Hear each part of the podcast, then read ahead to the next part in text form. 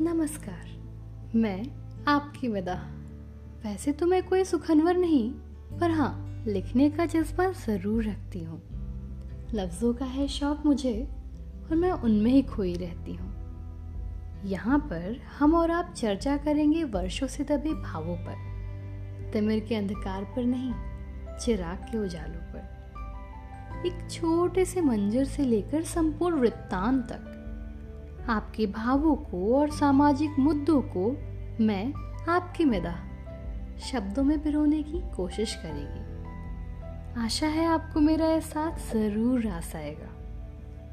यहाँ न सिर्फ़ मैं अपनी रचनाओं से आपको रूबरू कराऊँगी। अभी तो हम चर्चा करेंगे कुछ सदाबहार कवियों और उनकी बेमिसाल रचनाओं के बारे में भी।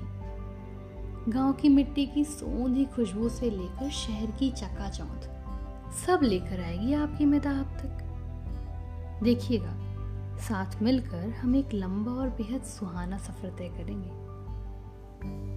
तो मेरे दोस्तों, यारों एवं रिश्तेदारों, आप तैयार हो ना? अंदाजे मदाह के लिए।